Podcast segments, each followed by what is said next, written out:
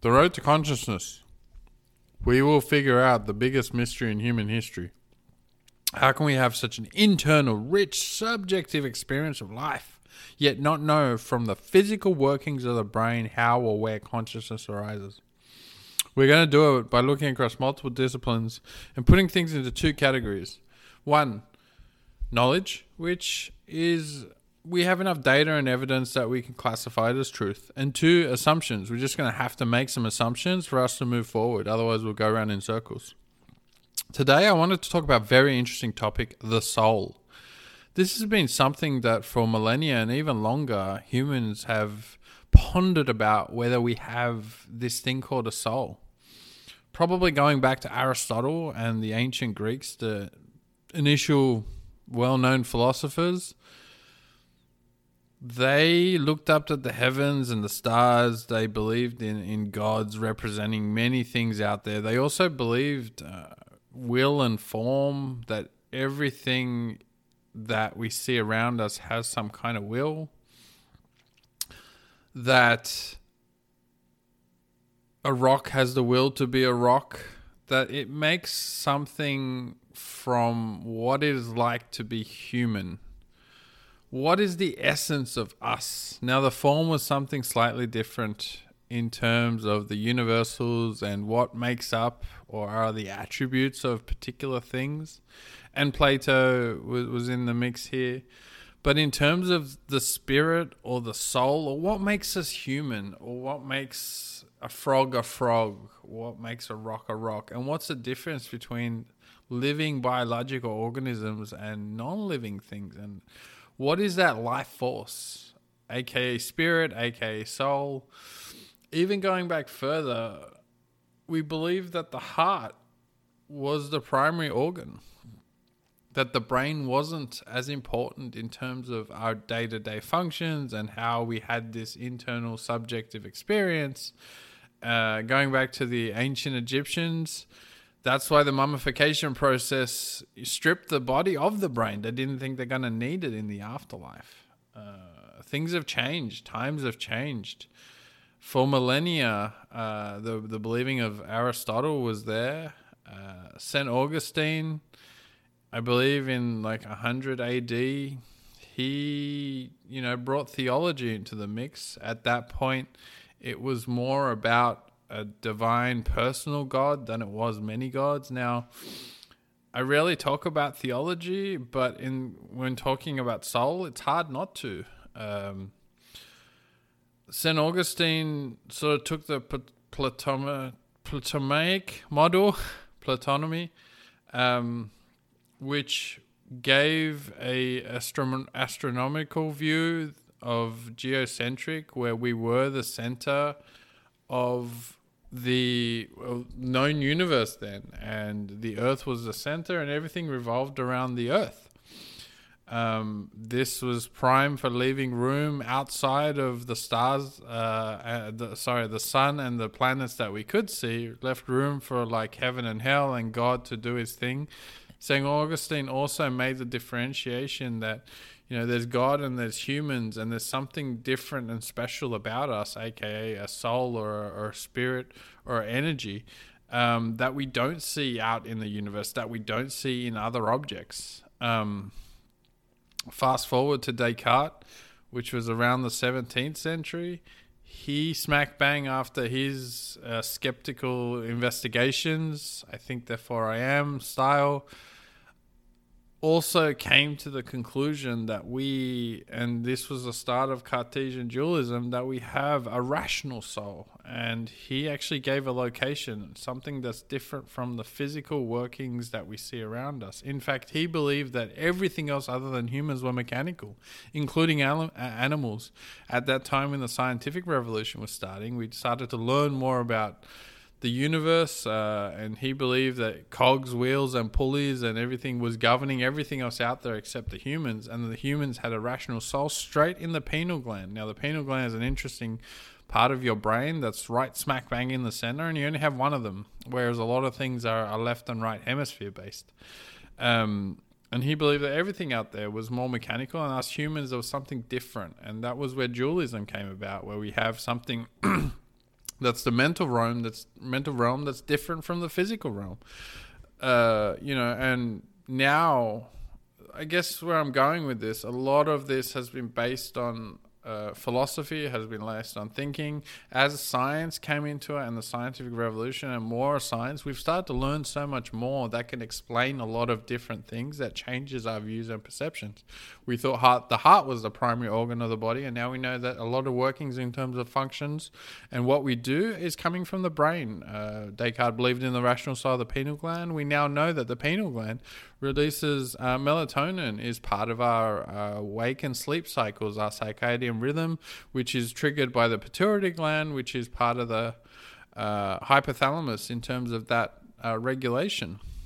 So science tends to chip away, and in fact, philosophy, the love of wisdom, encompassed all branches of science at some point. But as each of these came, became their own discipline, including biology, uh, they became more of science uh, and became their own field of science. So you know, there was many more other philosophers slash scientists that thought about what the makings of uh, the spirit, the soul were. Um, Galileo also, sort of in terms of everything being mechanical, was the first to ponder that things are qualitative versus quantitative. Uh, and that what we have internally is a qualitative factor or something internal to us. Over the many years, people have discussed uh, the soul in terms of religion and, and something that has come to us as humans, uh, and obviously playing into having a, a divine god of some description. Eastern philosophy is very big on the connections that we have, monoism, that we're all connected through some kind of soul, spirit. I like to call it energy. I mean, energy, I think, is a scientific term as well. There is an energy out there, which is just what science tells us. Is there an energy that we have that we are connected? That is an open question. A lot of Eastern philosophies subscribe that there is one thing out there that connects us, whether it is an energy, and that we do believe we have some sort of spirit or soul or Buddhism in terms of, you know, the carry on to the next life and things like that. Uh, people have tried to weigh, bo- weigh bodies after they have passed to see if they're a little bit lighter, which would indicate a soul leaving our body. And obviously, that is part of theology as well that our soul goes and it transcends to some other place. So this has just been a big part of humans, and I think the question around what makes us human is the underlying question driving this. And we would like to think, uh, rightly so, because we feel like we have a special experience in this life because we're the ones that are conscious, we're the ones that are able to see the world. That we also have something above and beyond what's physical out there. That's a soul, that kind of spirit that, ma- that makes us human, as Aristotle would say. Our will, uh, what what wills us to be human what makes us this way? Um, I'll leave it for you to kind of start to reason about. And obviously, with science and materialism and fig- physicalism and naturalism, all come with a lot of explanations for all what we didn't know. For instance, life was a big mystery. A couple of hundred years ago, uh, even even more recent, we had no idea how life worked, and it's a huge mystery. And as we started inventing ways to look at cells, and obviously as uh, I it was Watson who uh, came up with the theory of DNA. We've started to uncover the workings of life, and while we don't know where life started yet, we have a very good handle on how once it has started, how it works through our gene expressions and our 3 billion base pairs, and each of those are separated into 23 chromosomes, and each chromosome has hundreds of thousands of genes, and they're all expressed through those base pairs, and they create amino acids, and those amino acids come together and create proteins and, and molecules and cells, and those cells come together to form us. So science is able to explain away a lot of those mysteries. The soul is still up for grabs, mainly because there's no way either way to know. You can't run any tests or experiments to say, yes, we have a soul, or no, we don't have a soul. However, the burden of the proof is now been shifted on the people who believe that, that we have a soul because it's just. It's not just, it's a theory just like other theories. And if you can't prove it either way, it makes it very hard to have a scientific discussion about it whether you believe in, in theology and you believe in a God, whether you believe in Spinoza's God, I personally think this is something that I uh, really like. That Spinoza was a philosopher that believed that God is nature and nature in God, and it's it's a different type of way of looking at theology and God. Typically, we think of a divine God and a personal God. This was more about that nature itself provides everything we need to understand what we should be doing and what we shouldn't be doing in terms of humans and even animals and anything that we feel has the ability to be making those decisions or what what is natural. Uh, and that energy around the universe being God itself is really uh, goes hand in hand. And one of my personal heroes, Einstein, when was asked, famously said that he believes in Spinoza's God. So theology, theology, whether you believe in a purpose, we haven't talked a lot about things like um, artificial design. That's not is that the right artificial intelligence uh, design, the design theory. that things are designed. Uh, intelligent design. I'm cross crossing all the words here. Intelligent design would say that you know if you come ac- this is a very famous example. If you come across a watch in a forest and you look at its functionality, you could say somebody designed this to be a watch. somebody designed us to be humans. It's just that the intricacies of the human's body. I mean, 37 trillion cells all working together. And we just talked about DNA and life being such a, a rich, complex machinery. Um, you know, you could almost say that it was designed by somebody or something uh, to happen randomly, although, it, you know, evolution has time on its hands. Four billion years is a long time and the the Darwinian theory of evolution, obviously around um, randomness, chance, genes modifying themselves, uh, survival of the fittest. The way I look at it, though, even survival of the fittest as well, we've been very consciously thinking about what we should do next, especially in terms of survival. I mean, go back a couple of hundred years, go back ten thousand years. I don't know, maybe maybe a bit more all that was on our consciousness and all our experience was about survival. You didn't know what you needed every single day to find food and you needed every single day to avoid predators. That was your only goal. And going back hundreds of thousands, maybe millions and billions of years, the survival of the animals through the chains also, that was all they think about. So there is something to be said about potentially epigenetics and thought process and conscious experiences playing into how we went about and how we evolved and how we got to where we are. And then the step function to the rich subjective experience just added that extra level for us to be aware of what's going on around us and not only to to I'm going to make an episode on on behaviors versus experience. We have certain behaviors that we do, but our brain is just going through the routine of those behaviors it's almost subconscious. Like our brain knows how to go about life these days, almost right. And you do a lot of things subconsciously because you've done them so many times before. Like your most of your experience is actually subconscious, but consciously we tend to enrich and enhance that experience. And then the final phase that I like to call meaning, which is just is just another level for us humans to interpret what is going on around us. And so going back to intelligent design, it's, it's natural to think that we were designed for something. And in that case, if we were designed specifically, then obviously our consciousness was specifically designed to give us this experience. Uh, and there's other theories out there in a simulation theory that it's all just a simulation. Uh, the other theories, uh, matrix style, that there is everything is an illusion and there is a, some other force out there that is basically governing and, and got us plugged into either a machine or is pumping our consciousness with thoughts and images and experiences, and all of it is in our heads. Um, yeah, so it's just very interesting going back to the original soul that we discussed. I don't know if we'll ever answer this question. I think science will potentially, in a couple of hundred, 300, 400, whatever it is, give us a better reasoning. It might discover what consciousness is, and that might be the key if it is all physical, like a lot of scientists say today, that it's just a matter of time. We'll figure it out. We've got leading theories. There might be the current theories, uh, integrated information theory or global workspace theory.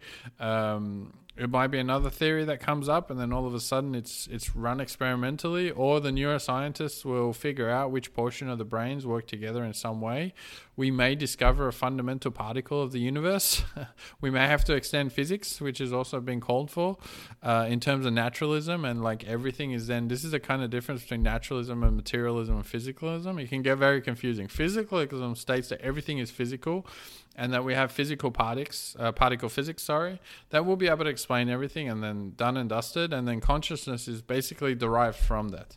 Materialism was one of the original ones. Everything was material, as in like material objects uh, and what we see around us. Now, materialism sort of went out of favor for physicalism because materialism also can be in question whether objects actually exist. So physicalism feels like one level deeper.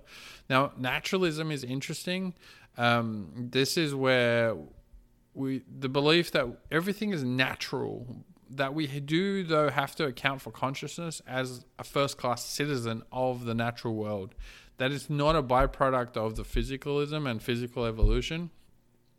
That underlying it's part of a natural world and we need to extend particle physics or maybe a new theory of physics or extend the domain of physics itself to account for something like consciousness therefore making us just a natural part of the world which goes hand in hand i guess with spinoza's god that uh, god is nature and nature is god and we're one part of that uh, there's a lot of other things around this like pantheism uh, which states that you know, um, God, I think I got this right. Pantheism and pangeism. Uh, that God created the universe, uh, and uh, it's He's sort of everywhere. And then pangeism, that God created the universe out of His own sort of self and image. And yeah, I don't know. These two I have to refresh my memory on. There's so many isms. But anyway, there's just there's a lot to it that interplays theology, that interplays theology. Theology is basically that everything has a purpose. And it feels like everything has a purpose. And and if that's the case, then as humans, do we play a special purpose? Do we play a special role in that purpose? And do we have a soul? Um, I like to think of it as there is an energy out there as humans, we have a certain different energy, and, uh, and our consciousness plays into this. And sometimes I'm curious, even from a scientific lens, we don't know 95% of what the universe can, contains. 70% is dark energy. Now, anything labeled dark in science basically means, well, we can't see it, but we don't have an explanation for it, and there's no easy way for us to test.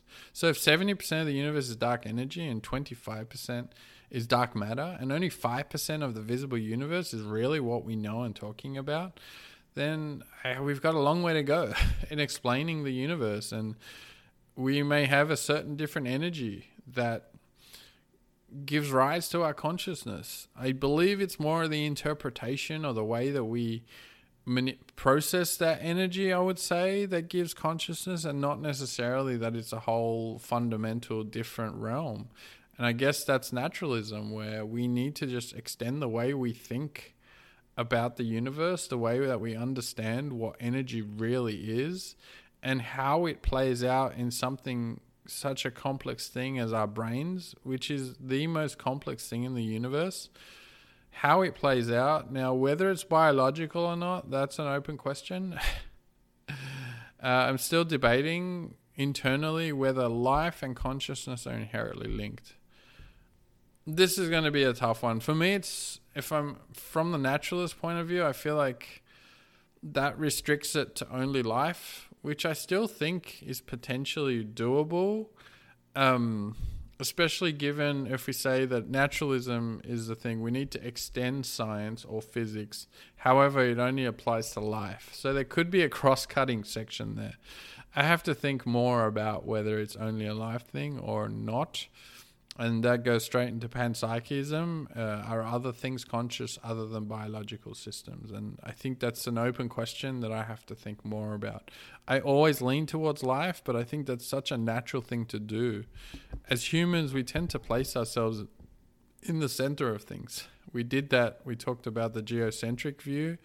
That was replaced by the heliocentric view uh, by a few actual people. Copernicus was one of the first ones to propose that the sun was at the enter, center of the universe. Well, solar system, I should say. We until Galileo started looking outside the solar system and stuff. Well, he he discovered more of the planets. He was the first one to use a telescope, but obviously science advanced and we could see outside the solar system. And then Kepler also sort of piggybacked uh, Galileo piggybacked on Copernicus' theory uh, of it being heliocentric. And once we stop putting ourselves in the center of the solar system, I think our mindset shifted a little bit. But hey, there's so much out there that we may not be the center of. And I guess the discussion around soul also dissipated a little bit.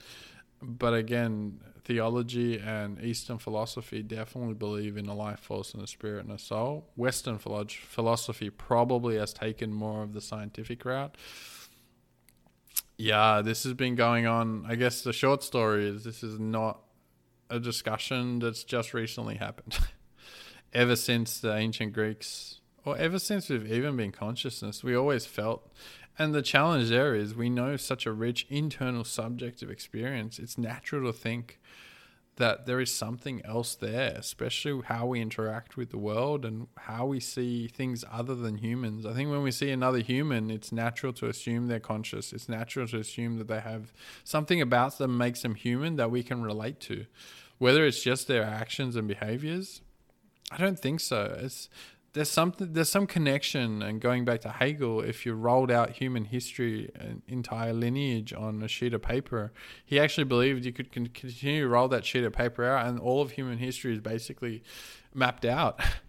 Uh, there's something that's different about humans and I would say it's our consciousness.